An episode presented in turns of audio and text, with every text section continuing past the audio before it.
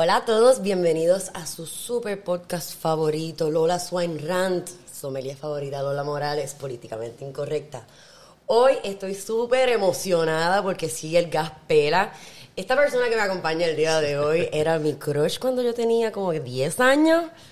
Eh, era el nene de María Chusema en aquellos días. Con nosotros está hoy Israel Lugo. Israel, bienvenido. Gracias, gracias por la invitación. Sabes que el crush se acaba tan pronto conoces a la persona. Se transforma en otra cosa.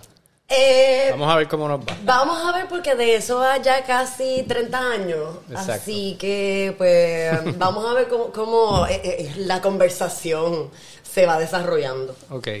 Suena bien. Pues como les iba diciendo, esta persona, obviamente tenemos muchas amistades en común. Y pues fuera de el nene de María Chusema, que es funny story actually, porque voy a decir algo que me puede morder las nalgas, que no lo sabe ni siquiera mi queridísimo productor. Eh, yo fui a María Chusema porque yo lo vi en, en vivo y a todo color. Por eso fue que se formó, se formó como que, wow, era de Bonsau el nene de Casper y el nene de María Chusema. Yo cantaba. Yo gané un concurso de niños trovadores. Yeah. Tropa. Queda aquí. Y pues ahí fue que llegué a María Chusema porque yo nunca fui de ver mucho show. O sea, yo era de. Pues mi nana sí ponía un montón de películas. Pero ver shows de niños, nada. Y entonces ahí yo empecé a ser bien fan de María Chusema. Así que pues era una niña trovadora y ahí fue que llegué a, a este asunto. Para, para el tiempo de Remy, vamos a salvar nuestro planeta. El show de María Chusema eh, era, era un buen show, era un- una buena propuesta para, Sí, yo para que los niños, porque era educativo, pero era entretenido también. Yeah. Y todos los componentes, entre los actores, la producción y demás, era gente bien comprometida con el trabajo que hacían. Yeah. Especialmente con llevar eh, un material de calidad, que fuera educativo, entretenido. La pasé muy bien. Tuve siete años en ese proyecto. ¿Qué edad tenías más o menos para ese tiempo? 19. Coño, era, yo juraba que esto era un nene de high school o something like that. o sea, era un viejo ya tú, totalmente mal de mi parte. De hecho, fue- Mi mamá me va a regañar cuando vea esto. Fue eh, eh, María Chusema prácticamente me convenció para, para que participara del programa porque yo había tenido la experiencia de trabajar en televisión de niño y en teatro y crecí en ese Eso ambiente. yeah. Y me había apartado un poco porque no quería, específicamente con la televisión, no estaba muy eh, interesado. ¿Te gustaba más la pantalla grande? Eh, la en realidad no quería hacer nada relacionado ni a la actuación, al teatro, nada. Ok, Eh, con tanto talento. Lo No que sucede es que, como comencé desde tan pequeño, ya en la Oh. adolescencia yo quería pues ser, estar con, mi, con mis amigos, irme por ahí, Ya. tú sabes. Y entonces, eh, yo creo que también estaba pues en el proceso de, de- de desarrollar mi carácter, de empezar a, a conocerme y demás. Mis primeros años de universidad fueron estudiando psicología. Yo tengo un minor en psicología, créanlo o no. Más adelante, pues entonces decidí estudiar teatro y ahí pues entonces fui a la Yupi y mi primer trabajo mientras estudiaba en la Yupi fue el de María Chusema. Oh que my fue una God. gran Se volvió víctima oportunidad. de su propio éxito. That's cool. Eso está bonito. So, vi, obviamente, y tuve que hacer un poco de digging. Este, vi que naciste en Brooklyn. Sí, Ok. soy hijo de esa generación que se fue a buscar suerte a Nueva York en los 70, yo nací en el Oh, 73. Y mis papás y mi mamá son ambos de Cabo Rojo. De Cabo Rojo, del barrio Boquerón y de eh, una zona que se llama Llanostuna. Eh, saludos a toda la familia que esté viendo esto. Eh, y entonces, pues, el- cuando se casaron, eran bien jóvenes, se fueron ambos y, y yo nací allá. Pero luego, pues, las circunstancias los hizo regresar y Como prácticamente yo me crié en Puerto Eres Rico. Yo soy puertorriqueño puertorriqueño full. Yes. Eso a mí me llena de regocijo porque todo el mundo me dice como que, mano, tan buen trabajo que tú tenías en Francia. ¿Qué rayos tú haces en Puerto Rico? Y yo, mira, mano, no te sé decir porque es raro cuando tú vuelves, te da más choque cultural que como si tuviesen criado allá, se te, se te salen estas ínfulas. Bueno, por lo menos a mí, a mis amistades nos ha pasado. Y, y nos hemos dado cuenta que es que todos volvemos porque realmente nos gusta acá. Eh, yo me siento bien orgullosa de ser puertorriqueña. Y porque sabemos que las cosas que nos revientan, podemos mejorarlas. ¿Me entiendes? Porque si nosotros, cualquier puertorriqueño se monta en un avión, va para allá y se comporta como tal. Y entonces viene a Puerto Rico y como que se le olvida todo, todas esas estructuras que seguimos para otros países. Y entonces, pues, pues yo creo que es eso, que el choque cultural que entonces nos da todas. Pero que realmente somos más de lo mismo, yo soy de naranjito. Viajar siempre es un aprendizaje y te da una perspectiva. Como Right. dices, cuando tú llegas acá y ves las cosas de otra manera o tuviste una experiencia que no, no habías tenido, o visualizaste una manera de pensar o influye completamente en, en- en- en tu vida. Más cuando tu te- carácter, sí, en tu vida, en, los... como lo- tu día a día. Sí, Mi día a lo día que cambió. comes, la comida, el gusto por la comida. Gracias por eso. Mi Eh. día a día cambió tanto después de haber vivido allá por eso mismo, porque porque ellos son, por ejemplo, los franceses, pues dirán que son unos carne y puerco. They're really not. Es que a veces eh, se desesperan porque no se, no nos podemos entender. Pero es una cultura muy bonita y son bien mindful. Están bien presentes. Eh, mis amigos de Francia que viven en Montmartre eh, ven la Torre Eiffel todos los días. Y todos los días se paran cuando le están prendiendo y apagando las luces y es como que, qué bella es. Y yo acá como que, se ve igual que anoche. So, eso de, de, de disfrutar realmente lo que tú tienes todos los días y eh, en el buen español, not take for granted, las cosas lindas, la comida, eh, no hay celulares en la mesa, eh, si no es para tomar fotos de los platos porque les encanta. So, realmente yo pienso que agarré bastante y me ayudó a ser mejor persona en general. Me ayudó mentalmente a una ansiosa que pues el vino ayuda mucho, pero perspectiva, punto. Yo nunca he vivido fuera por mucho tiempo, ¿verdad? He estado fuera, qué sé yo, un año, dos años. Siempre regre- regreso, pero no es porque yo me haya ido queriendo mudarme, Buscar sino regresar. Pero sí he tenido amistades y demás que sí han decidido irse, establecerse fuera de Puerto Rico y luego deciden regresar. Y son distintas las razones, pero en todos eh, eh, hay algo en común y es el asunto de, número uno, el clima en Puerto Rico. I love it. El Soy- clima y el ambiente de Puerto es Rico. la calidez de la gente. Exactamente. Es la calidez. Nosotros, a mí me decían mucho en mi primer trabajo, tú tocas mucho. Porque cuando yo estaba detrás de la persona, pues detrás, pues ellos dicen behind o whatever, yo lo tocaba. Yo doy los dos besos y les daba un abrazo. Ellos no estaban acostumbrados, clima frío, son igual de frío. So es como, y se acabó. Por eso tendía a llevarme mejor cuando conocía gente del sur, actually. Los entendía mejor, el francés del sur, que ellos dicen que está fatal, yo lo entiendo mucho mejor.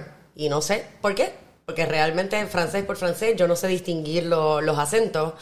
Um, pero sí, yo, yo pienso que cal- la calidad, la calidez y la calidad humana del puertorriqueño está bien gufiada. Sí, sí. I Y la really- familia también, que el tener- estar cerca de la familia, las amistades, Yeah. las fiestas, la playa. Tengo un amigo peruano que me decía, pero ¿qué problema tienen ustedes si ustedes tienen playa? O sea, ¿Por qué se ¿Qué preocupan? problema tenemos nosotros? Ustedes tienen playa, no se tienen que preocupar por nada. Tú sabes, todas mis amistades piensan eso mismo. Eh, todos tenemos que planificar nuestro retiro porque nadie se quiere retirar en freaking Reims Champagne, que es donde yo trabajaba. Frío, donde realmente es súper difícil. ah, rape, ¿cómo se dice? Rape, grapes, este. madurar la uva, está cañón todo el tiempo. En freaking julio puedes estar con un coat, como al otro día puedes estar con un bikini. Esa cuestión a mí no me gusta. Así que pues decidí llegar a este país otra vez for good, encontrarme con esos hombres maravillosos, hola, y dedicarme entonces a hacer todos estos asuntos y representar el champán en Puerto Rico. Así que pregunta que, que, que, que ahí me lleva, me gusta que me hayas traído a colación el tema de la, de la comida. Um, abracadabra. Abracadabra fue un fenómeno. Cuando empezó, yo en ese momento era bien ciclista. Eso era perfecto porque yo llegaba de correr bicicleta, me daba un duchazo e iba a Abracadabra y yo me sentía bien cool porque estaba en Abracadabra. Um, y esta iniciativa, ¿a qué se la debemos? Sé que la compartes con tu pareja. Eh, eres de estos que también les mordió el mosquito de, de la comida y dijo, yo voy a tener una madre de esta porque me hace feliz, porque fácil no es. no, fácil no es. Pero nos ha traído muchas satisfacciones. Mira, para hacerte, eh, hacerte el cuento largo corto. Go for it. Eh, sí, es un proyecto que comparto con mi esposa, Jasmine Contreras. Ella también trabajaba en eh, mayormente en la industria de entre- del entretenimiento. Ya. Ella es productora y, Son dos artistas. y trabajó eh, desde, desde muy joven en este mundo. Entonces eso nos unió, ¿verdad? Porque pues yo trabajo en producción y en, en el mundo del entretenimiento también desde, desde que te dije, ¿no? Desde niño. Desde nene. Eh, y cuando nos juntamos, jamás pensamos que íbamos a tener eh, un negocio y de ese tipo y mucho menos de comida. Pero ella siempre ha tenido un talento increíble, eh, bastante natural de, de la, de la cocina, sí. suerte tú y tienes, es, pana? que, que- y ella hace, ella es de las personas que hace su estudio, hace su research y prueba aquí, prueba allá, los viajes. eh, Ella está todo el tiempo eh, eh, Eso no se conectada para, con es eso. una pasión. Y lo hacía porque le nacía, porque, eh, porque era así. Eh, vino una crisis económica en nuestra familia. Ya. Y entonces, eh, aunque la producción en Puerto Rico puede ser una montaña rusa, ¿no? Un momento donde tienes mucho trabajo, otro donde no hay tanto trabajo y demás. Y nosotros, pues, los que estamos en el mundo de las artes, tenemos siempre que tener plan B, C y D. O sea, que yo mm, no tan solo eh, eh, debía eh, pensar en que en, en trabajar para conseguir este, o sea, conseguir trabajo en lo que yo me desenvolvía, sino también en otras áreas. Eh, Algo steady, este, y estable. cuando la gente, mis amigos y mis amigas iban a mi casa, se volvían locos con la comida que, que ya me preparaba. O sea, si ella te ofrecía un sándwichito, tú dile que sí, porque ese sándwichito va a venir en un pan especial con este queso, con, con, con, ah, con trufa, o sea, espectacular. So, cuando vino ese momento donde casi no podíamos pagar la, ren- la, la- la hipoteca, Ajá. eh, se nos ocurrió como que, ¿y si intentamos algo? Y nos invitaron al Festival de Claridad. Ajá. Surgió la oportunidad de montar un kiosquito en, en Claridad para el 2008, que todavía las alternativas que habían para los que visitaban el festival eran más bien fritura y comida más tradicional. Sí, las propuestas eran súper Sí, tradicionales. no había, no había, no había opciones. Entonces, la, el lugar donde íbamos a tener la, el kiosquito era frente a la tarima, o sea, en un área donde Vas a tener movimiento constante. Sí, mucha visibilidad. Entonces ella, pues ahí este, estaba, eh, dijo, pues vamos a hacer falafel. Oh, that's great. Eso, eso es tremendo porque es fácil, es fácil de comer, es finger food. Es Te- diferente, no son alcapurria, Exacto. empanadilla. Yo preparaba, ella prepara, ella estaba en la cocina, yo estaba preparando las bebidas y demás. Como yo vengo de la producción. No necesariamente sabía cómo configurar los equipos que se necesitaban. Así que alquilé equipo de filmación. Un equipo de cocina de filmación. O sea, lo que se utiliza para cocinar en un set a los, al crew y a los artistas. Oh, Y la carpa, la decoración, pues como yo vengo del mundo de- de- del- del arte, del teatro, de las artes plásticas y demás, pues para mí fue bien importante cómo íbamos a, a- a- a- a te- la presencia que íbamos Ah, a tener a allí. proyectarte. A proyectarnos. Así que pues usé muchos elementos, la mayoría reciclados, ¿verdad? Y Bueno, pero de eso se trata nuestra, nuestro trabajo de todo, hacer lo que se puede con lo que se tiene. y fue un éxito, ¿sabes por qué? Porque pudimos pagar la hipoteca. Yo, Pero entonces ahí se acabó. La gente nos decía, ¿dónde ustedes están ubicados para irlos a visitar? Es un No, poco- no tenemos un lugar, no existe un lugar. En ese momento, pues no. No, no fue hasta, hasta ese momento que dijimos, bueno, quizás esto es una posibilidad. Como nos funcionó, nos invitaron a otro festival, pero esta vez era en Caguas. ok. Ahí no nos fue tan bien. Ya. Y luego nos invitaron a otro en Santa Isabel y ahí tuvimos pérdida. Oh, Pero no nos quitamos. Decidimos entonces Bastante buscar un local parte. para hacer algo pequeño. Pero conseguimos esa esquina donde está ubicado Abracadabra en el 2010. Era el antiguo Metropol, o sea que tenía su mística. No quedaban ni rastros del Metropol, lo que había era no, pero tenía, tenía, escombros. tenía su esencia de, de- del food and wine. Actually, esa, a ese tiempo yo no sabía un solemne carajo de vino. Y me acuerdo hasta del vinito que me tomaba allí. era un- se llamaba Chequi, si no me equivoco. Era italiano. Ah, En Abracadabra. sí.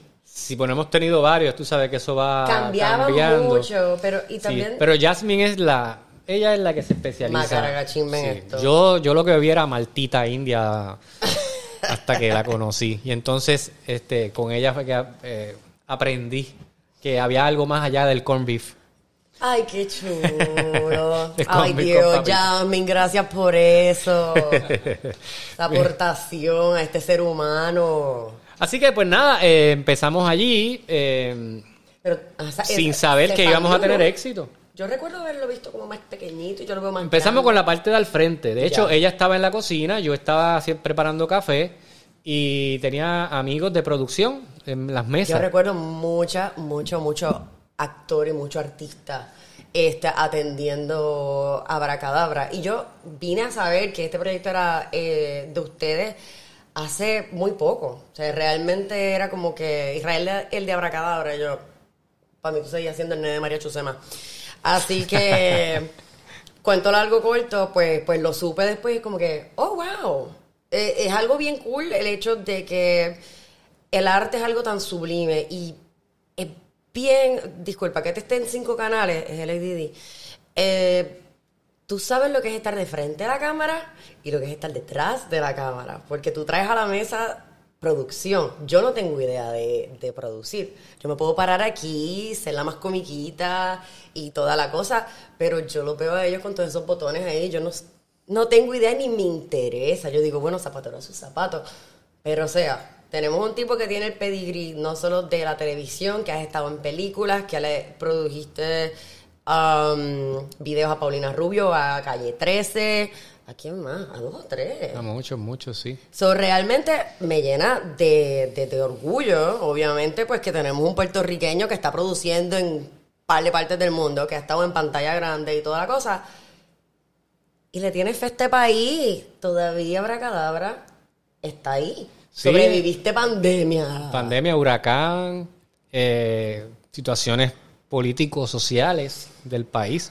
Mira, yo creo que, eh, sabes que nosotros utilizamos el tema de la magia, ¿verdad? Para conceptualizar el lugar y demás. sí, quería pues, preguntarte eventualmente sobre el nombre. Las influencias del teatro y, el- y- y todo eso. O sea, yo, yo siempre, desde que yo vi el local, lo mientras Jasmine estaba pensando en, su- en la cocina, yo estaba pensando dónde iba a ubicar la tarima. Right, es verdad, sí, es verdad. Y la tarima, y me encantaba porque eran como, como, parecían, ¿cómo se dice? Escamitas, todas las cositas, los colores que usaron, las franjas. Todo eso se fue dando Orgánicamente. orgánicamente porque nosotros teníamos un presupuesto, no teníamos mucho. Eh, de hecho, mi mamá hizo un préstamo en la cooperativa de Cabo Rojo para, para ayudarnos, el cual le pudimos pagar y demás. Amén a eso. Pero te- eh, con lo que teníamos al momento, nosotros no teníamos lo- todos los aires completos, todas las unidades de aire, pusimos uno.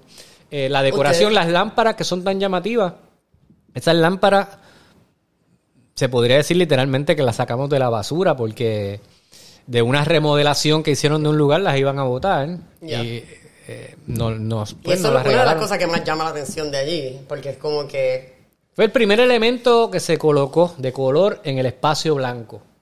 Era como colocar esas lámparas en el canvas y lo demás fluyó. Nos ayudaron sin número de amistades, artistas, entre ellos Julio Morales del grupo de Teatro y No Había Luz, el que hizo el telón, el conejo en los cuadros. I love that. Eh, Ana María Marieta hizo el mural que está en la entrada. O sea, fue, fue bien bonito porque nosotros no pensábamos que iba a llegar tanta gente. O sea, nosotros abrimos la puerta como que vamos a ver. Y, Y al mediodía tuvimos que cerrar porque no podíamos más. Así que Volvemos, víctima de su propio éxito. nos organizamos, este, nos tomó tiempo y seguimos en constante evolución. por todas estas cosas que han pasado y porque el público... Ay, mira, hay que reinventarse porque esto, esto, es- cuando pensamos que estamos empezando a salir a flote y estamos así como que floating, de momento viene otro, boom. Bueno, Es la necesidad también de espacio donde la gente tenga... que necesitan para conversar, para reunirse, para... quality time. Sí, para... Es un espacio de comunidad. Yo creo que eso es lo más importante que se ha dado allí y la gente asume que ese espacio es de ellos, que les pertenece. Sí. Y ese es mi compromiso en realidad. Cuando yo me levanto por la mañana, lo primero que pienso, bueno, estará eh, el te- este ingrediente que necesita este cliente, este, el, el café. Volvemos cinco canales a la vez. Exactamente. Y después, pues, eh, eh, también el, el- el recurso humano, o sea, los empleados, el, ha sido mágico. parte- ese es- eso, ahí está la magia. Abracadabra. Necesitamos abracadabra todos los patronos. Porque realmente eh, todo el mundo dice que tiene su propio negocio porque no quiere seguir haciéndole chavos a alguien y bla, bla, bla. Corillo, ustedes no saben lo que su jefe tuvo que hacer para firmar su cheque y su cheque apareció a tiempo. No sabe si tuvo que pagar o no pagar eh, la hipoteca, como mismo hablábamos de eso. Todo este asunto, o sea, la paz mental que un empleado tiene cuando te fuiste, pues te fuiste y si tuviste un cliente medio mequetrefe, pues mano, qué, qué mal día. Pero, carajo, ustedes no saben con las cosas que uno se encuentra cuando uno está a cargo, cuando uno es el que tiene que firmar el cheque. Así que sea más tolerante con su jefe. No le estoy diciendo que aguanten mierda. Pero sean tolerantes, porque el cheque siempre aparece. El del jefe no necesariamente. Bueno, yo creo que en la medida que eh, los, los mismos empleados van viendo lo que se está produciendo, o sea, van eh, asumen la responsabilidad también en conjunto, ¿no? De, de- son los que llevan el, el producto a la mesa, son los que convencen al, a la persona. Nosotros también tenemos que proveer que el espacio esté eh, en óptimas condiciones, que la comida o lo, lo que se ofrece Sea reflejo de todo sea de calidad y yo creo que eso es súper clave. O sea, hay negocios que han tenido que cambiar el producto y quizás eso lo puede ser una mala decisión o quizás sacrificar el precio, ¿verdad? Porque quizás si, ah, pero a cambio el producto tengo que subir el precio, pues yo creo que el cliente a veces agradece que, que mantengas el producto. Yo prefiero Y que tengan que pagar un poquito más. Y que me, y que me, pa- y me- que me cobres un poquito más. Definitivamente, yo no sé, me caiga la que me caiga, el aguacero que me caiga. Yo prefiero que mantengan la consistencia y que mantengan lo que me hizo regresar a que quieran mantenerse en un price point y realmente no le haga justicia. Otra cosa bien importante es pues que nosotros también tenemos, además de alimentar la panza, ta- alimentamos el espíritu con los eventos culturales, con el jazz, el teatro. Después de la pandemia han sido bien limitados, casi no hemos podido hacerlo. Ya. Pero eso también creó un movimiento de gente, ¿verdad? Un tráfico de gente que quizás no habían ido por, porque no lo conocían y fueron... Por y la fila, ah, oye, yo, cuando yo empecé a mirar, antes de que yo fuera, le diera la oportunidad a Cadabra. Ay, Dios mío, qué importante me creía. es que, por Dios santo, era la única, el único sitio en aquel momento que tenía un banquito afuera para que la gente esperara. Y yo, yo espero por comida en New York, pero yo no me voy a sentar ahí eh, hasta que surgieron las maravillosas reservaciones. Y entonces ahí fue que yo probé lo que era Abracadabra en un grupo grande. Mi mamá lo adoró, lo adoró hasta el más come. So, era, era un territorio bien safe para llevar a gente que realmente no es muy foodie, if you will. No sé si esa palabra es la que va. Y para el foodie de verdad, pues encontrar una comida de calidad, like comfort food, concho, un abrazo al estómago. Así que por ese lado, pues lo felicito porque pues me hizo esperar y le di el break y mira dónde está el día de hoy. Así que. Bueno, y que, y que cualquier, siempre, siempre ocurren situaciones. No, no, no siempre Jordan ganaba todos los juegos, pero, pero es- existe el, el deseo y la intención de que sí, de que sea, de que sea perfecto y que pueda funcionar. A la vez, eh, seguimos evolucionando, ¿no? Se- seguimos. Salud. Seguimos transformándonos dependiendo lo, los- Las necesidades y el mercado y todo, porque aquí ahora mismo, no solo en Puerto Rico, en el mundo, el que no se sabe reinventar no está en nada. Todos los días aparece una cuestión nueva y esto está un poco de madre. Sí. Pero también nos vemos afectados por el tema de los influencers. Estoy jorobando, quería, quería, quería, quería traer a colación ese, ese término, ya que salió a flote justo antes de prender las cámaras. y te vi que, que como que torciste las cejas. Y entonces yo torzo las cejas cada vez que a mí me dicen que yo soy una wine influencer, porque yo no me hallo como una wine influencer. Am, yo pienso que yo soy influencer de pandemia, yo soy víctima de el tema de realmente yo voy a los sitios y yo pago corillo. Yo no pretendo que me, que me den comida gratis para yo poner fotitos. So, long story short, explícame por qué se te torció la ceja cuando hablamos del tema de la palabra influencer justo antes de que prendiéramos las cámaras. Bueno, no tengo nada en contra de los influencers, pero El pero. desde el punto de vista de mío como actor, ¿verdad? Que eh, pues soy de una generación que no tenía ese medio. Ahora hay una ventaja grandísima que tienen los que tienen acceso a las- al internet, Right, ¿verdad? Poder producir sus cosas y eso está maravilloso. right. Me parece que, que, que sí, de que, de que está genial. En cuanto a mi perspectiva como actor, ¿verdad? Que em, hemos tenido que prepararnos, ¿verdad? Cuando la preparación de un actor no es tan solo esperar a que llegue la obra y aprenderte el libreto o la si película fuera y leer el guion. Jesucristo. Tiene que estar constantemente en entrenamiento, ya sea entrenamiento físico o entrenamiento intelectual. Hay que estar leer. constantemente eh, invirtiendo en Eh. Exactamente, estar al tanto de lo que está ocurriendo y demás, pero mayormente es, es- ese, ese entrenamiento y esa acumulación de, de conocimiento para estar listo para cuando llegue un trabajo o para cuando haya que proponer una idea y demás. Y no todos los influencers quizás han tenido que pasar eh, El parto. el trabajo o han tenido que hacer ese trabajo, lo cual ha sido una ventaja para ellos, ¿verdad? Claro. No es, Porque no es esto no viene de un lugar de hater, yo lo entiendo.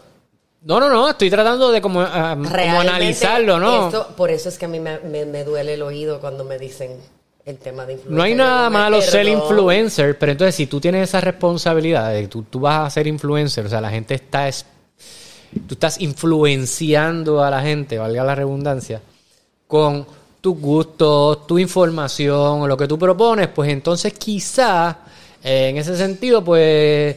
Pues hace falta un poquito más de contenido en algunos en algunos de esos influencers Más que no se quede solamente en, en me estoy vendiendo a mí mismo como yo soy este mío y está chévere que seas así bien genuino Right. y que, y que sea todo bastante normal que eso es algo bueno que le gusta al que consume ese tipo de y esto es mi opinión. Oye, muy humilde Es y muy aceptada y compartimos bastante de eso.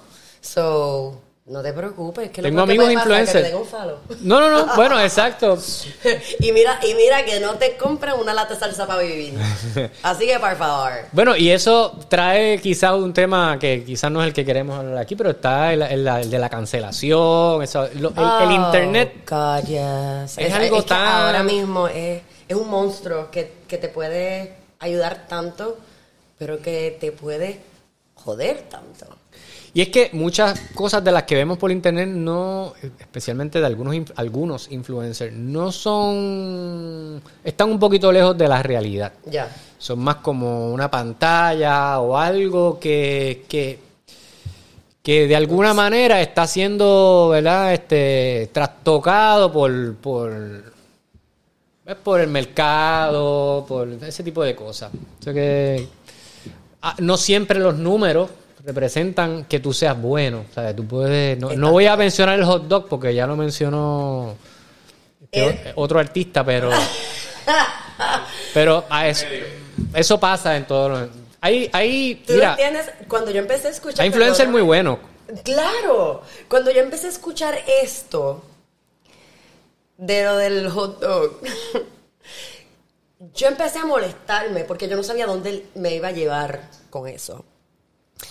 Y entonces cuando empezó a elaborar yo, pero me cago en todo, si él tiene toda la freaking razón en temas de, mano, pues tú puedes tener lo que a todo el mundo le gusta, pero tú puedes abarcar un nicho, una necesidad, un arte, algo, y realmente ese no va a ser el influencer quizás que del saque tenga 4 millones de followers. ¿Por qué? Porque pues no es lo comercial, no es el interés que tiene todo el mundo en común. So, el tema de las cantidades a mí me es un poco estridente porque ni yo misma me tenía fe en cuanto a, mira, te vamos a pagar tanto por hacer un post. Y yo, pero es que yo no soy influencer. Ustedes no han visto las cantidades de followers que yo tengo. Hello, eso lo puede tener mi primita si pone muchas cosas en topsitos chiquititos. Y me dicen que eso tiene que ver con temas de engagement, que ahora hay unas aplicaciones que ellos se los estudian. Antes de darte ahora un trabajo como influencer, ahora ya las compañías de publicidad están one step ahead, que yo me alegro. Porque ahora todo el mundo se puede comprar 4.000 influencers, un millón de influencers, y that's the thing. Entonces con eso tú buscas este, este profile de alguien que supuestamente tiene un millón. Entonces tienen 35 likes. Y esto no hay una equidad. Y entonces pues tienes que entonces comprar likes. Y es como que, that sounds like a lot of work. ¿Pa, ¿pa qué? Siempre ha pasado, lo que pasa es que ahora estamos en el tema de la, el Instagram y Facebook y demás, pero siempre las agencias de publicidad y la propaganda en general desde la Segunda Guerra Mundial ha sido eh, para manipular las mentes de la gente y, y, des- y como un poco guiarlos hacia donde ellos quieren Right. Que la gente, con- la gente consuma y demás, sí. Right. Lo que pasa es que ahora pues se vio un poco más espontáneo, parece natural y demás, pero pues a veces suele no ser tan natural y tan espontáneo, a veces digo más yo, planificado. yo trato de hacer eh, Y entonces, contenido. y entonces como actor, ¿verdad? no Eh, y, y veo también el trabajo de muchos artistas que, que tienen las posibilidades quizás de hacer un papel en una película, de protagonizar una obra de teatro. Y pues quizá el productor piensa que poner un en ese papel a un influencer porque tiene mucho más va a traer mucho más va a traer audiencia. más público y demás, pues eso es ahí es donde pues Ese se es me trinca la ceja como ese tú es dices. el castrante factor. es como que Ahí ya está arriesgando el arte por, por for the heck Sí, of ¿no? Y obliga, followers. obliga a, a los artistas a que quizás no necesariamente están identificados o conectados con ese tipo de medios a, a tener que hacer cosas y algunos lo hacen muy bien. O sea, Juan Pablo Díaz es uno de los actores más talentosos y creativos que, que yo conozco y ha tenido de alguna manera que hacer la transición, que él le encanta la música y hace unos discos espectaculares, pero es allí donde ha podido eh, desenvolverse y demás. O cual, eso yo se lo aplaudo. Es un tipo que está súper preparado. Hay otros como que no una tanto. cosa es la otra. So, Sí. O otros que utilizan eh, ese medio para entonces denunciar problemas, situaciones, problemáticas sociales. yeah. Que tanta falta hace que, que Ya. haya, ¿verdad? La- Yo- a mí me encantan los memes, es, es algo que, que yo puedo ¿A estar. quién no? Creo que en Puerto Rico somos Puerto Rico muy debe buenos ser la haciendo fábrica memes. de memes más sólida del mundo, mano, porque es que todavía no terminó el problema bien y ya hay unos memes pero bien sólidos, que hasta el que no sabe lo que está pasando se está riendo del freaking meme. ¿Quién sabe lo que hemos dicho aquí? Sale ¿Sabe Dios si meme? ya somos un meme? Los veo a todos. Más vale. Pues bastante creativos que son. Ahorita estaba, antes de que tú llegaras, estaban ellos, yo no sé, yo estaba hablando sola, haciendo lo mío y estaban como que vomitando información bien, bien válida, pero bien, bien cómica. So, es la creatividad. Creatividad no falta en el equipo, en la cultura. So, mano, algún eh, proyecto que tengas en el pipeline que sea, este, que valga la pena mencionar, este, ahora mismo, porque volvemos, sí, puedo sentarme aquí a decir que ganaste Grammys y toda esa cosa. Am, y oye, te tengo que felicitar como persona que no sabe estar detrás de la cámara, que corre todas las bases. Te puedo decir que quizás pues tuve la suerte de encontrar... ¿Prefieres alguna? ¿Cómo? ¿Prefieres estar de frente o, es- o prefieres estar allá? Me encanta estar de frente. La gente me pregunta, ¿qué te gusta más? ¿Dirigir, producir o actuar? Y yo, bueno, ¿sabes qué? El trabajo de, de crear un personaje eh, eh, requiere de un de un análisis, y una introspección y de una observación y de- es un trabajo que, que me fascina. Eh, quizás viene pues por ese conocimiento que obtuve en los primeros años en la universidad, en la psicología y demás, pero el tú poder utilizar toda esa información para transformarte en ese otro, en ese otro ser, en ese otro personaje, en una cámara o en una obra de teatro, es realmente fascinante. Y cuando la gente, ¿verdad?, recibe eso, ¿verdad? Y te, y te- y te felicitan y te dicen, me hiciste pensar en esto. Mano, ¿y tremendo. eso? Eso es incomparable. Así que es bien difícil competir con eso. Pero Con el feeling. pero disfruto mucho el trabajo de dirección y me, Ya, te, me te lleva a preguntaba crear, te lleva sí sí me preguntaba sobre qué proyecto tengo en así el pipeline, pues eh, tuve la, la suerte de participar de un proyecto local de cine donde, donde fui el director de una película que se llama Picando Alante Picando Alante Picando adelante y que yo uso esa frase on a daily basis como que 4.800 veces. Picando Alante es un largometraje Ok. producido en Puerto Rico una película Una película como Dios manda, puertorriqueña. Ajá, que, eh, como sabrán, hacer una película es a trabajar en equipo, un equipo de producción, De de.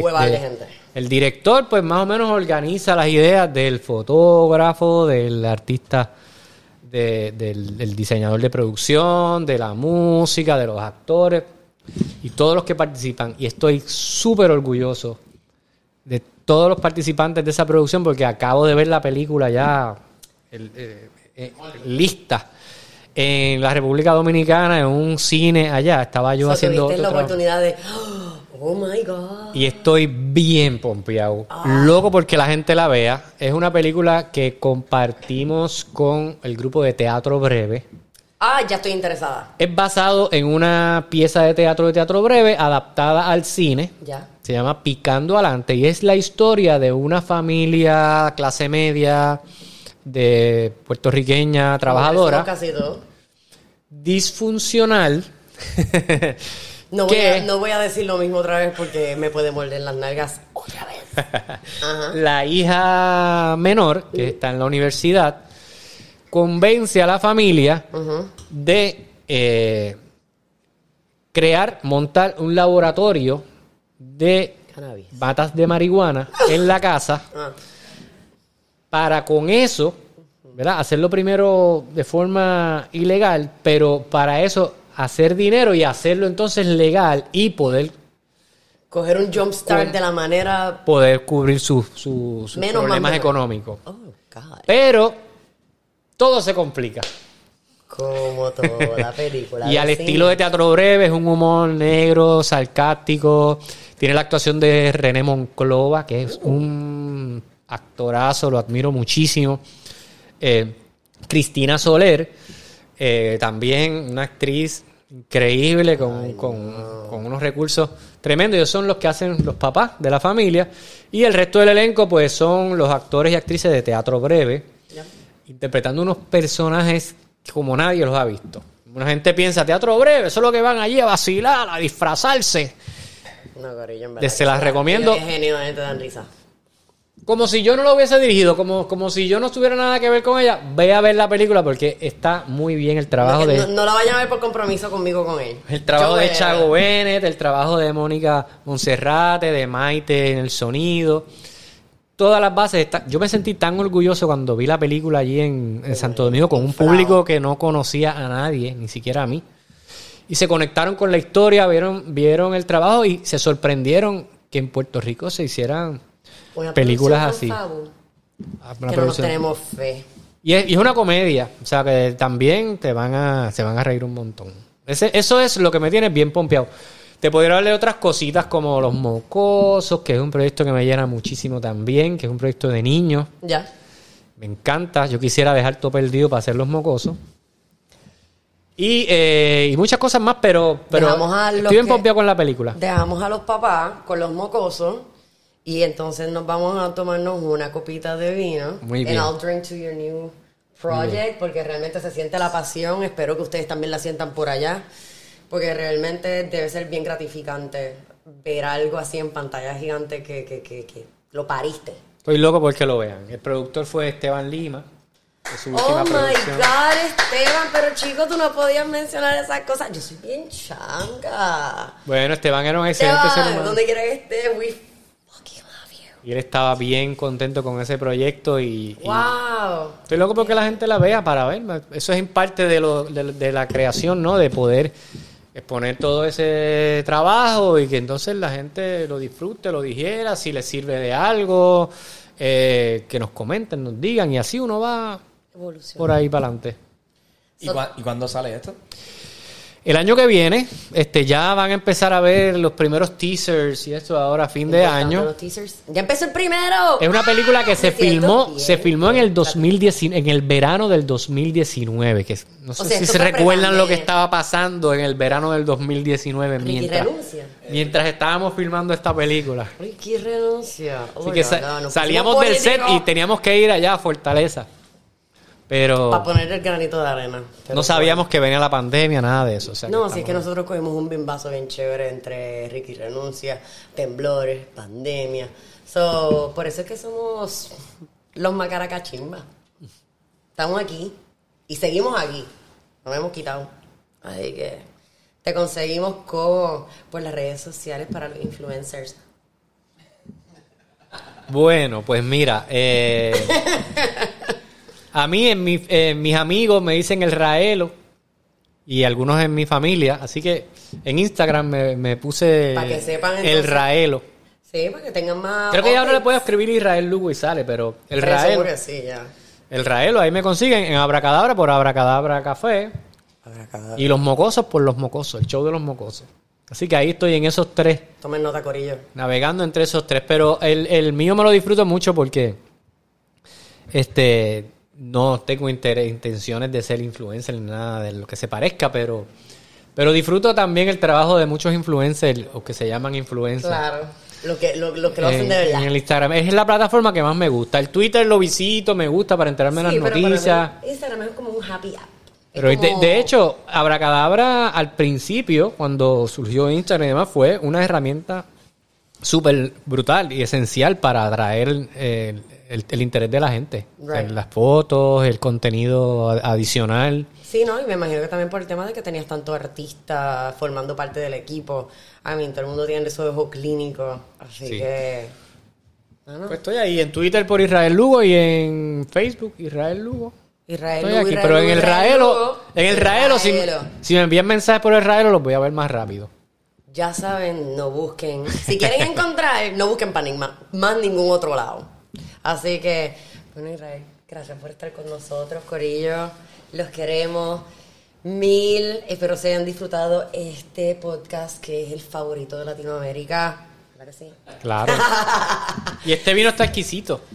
Estamos tomando vino natural hoy, auspiciado por Mix and Some. Se llama Le Naturel.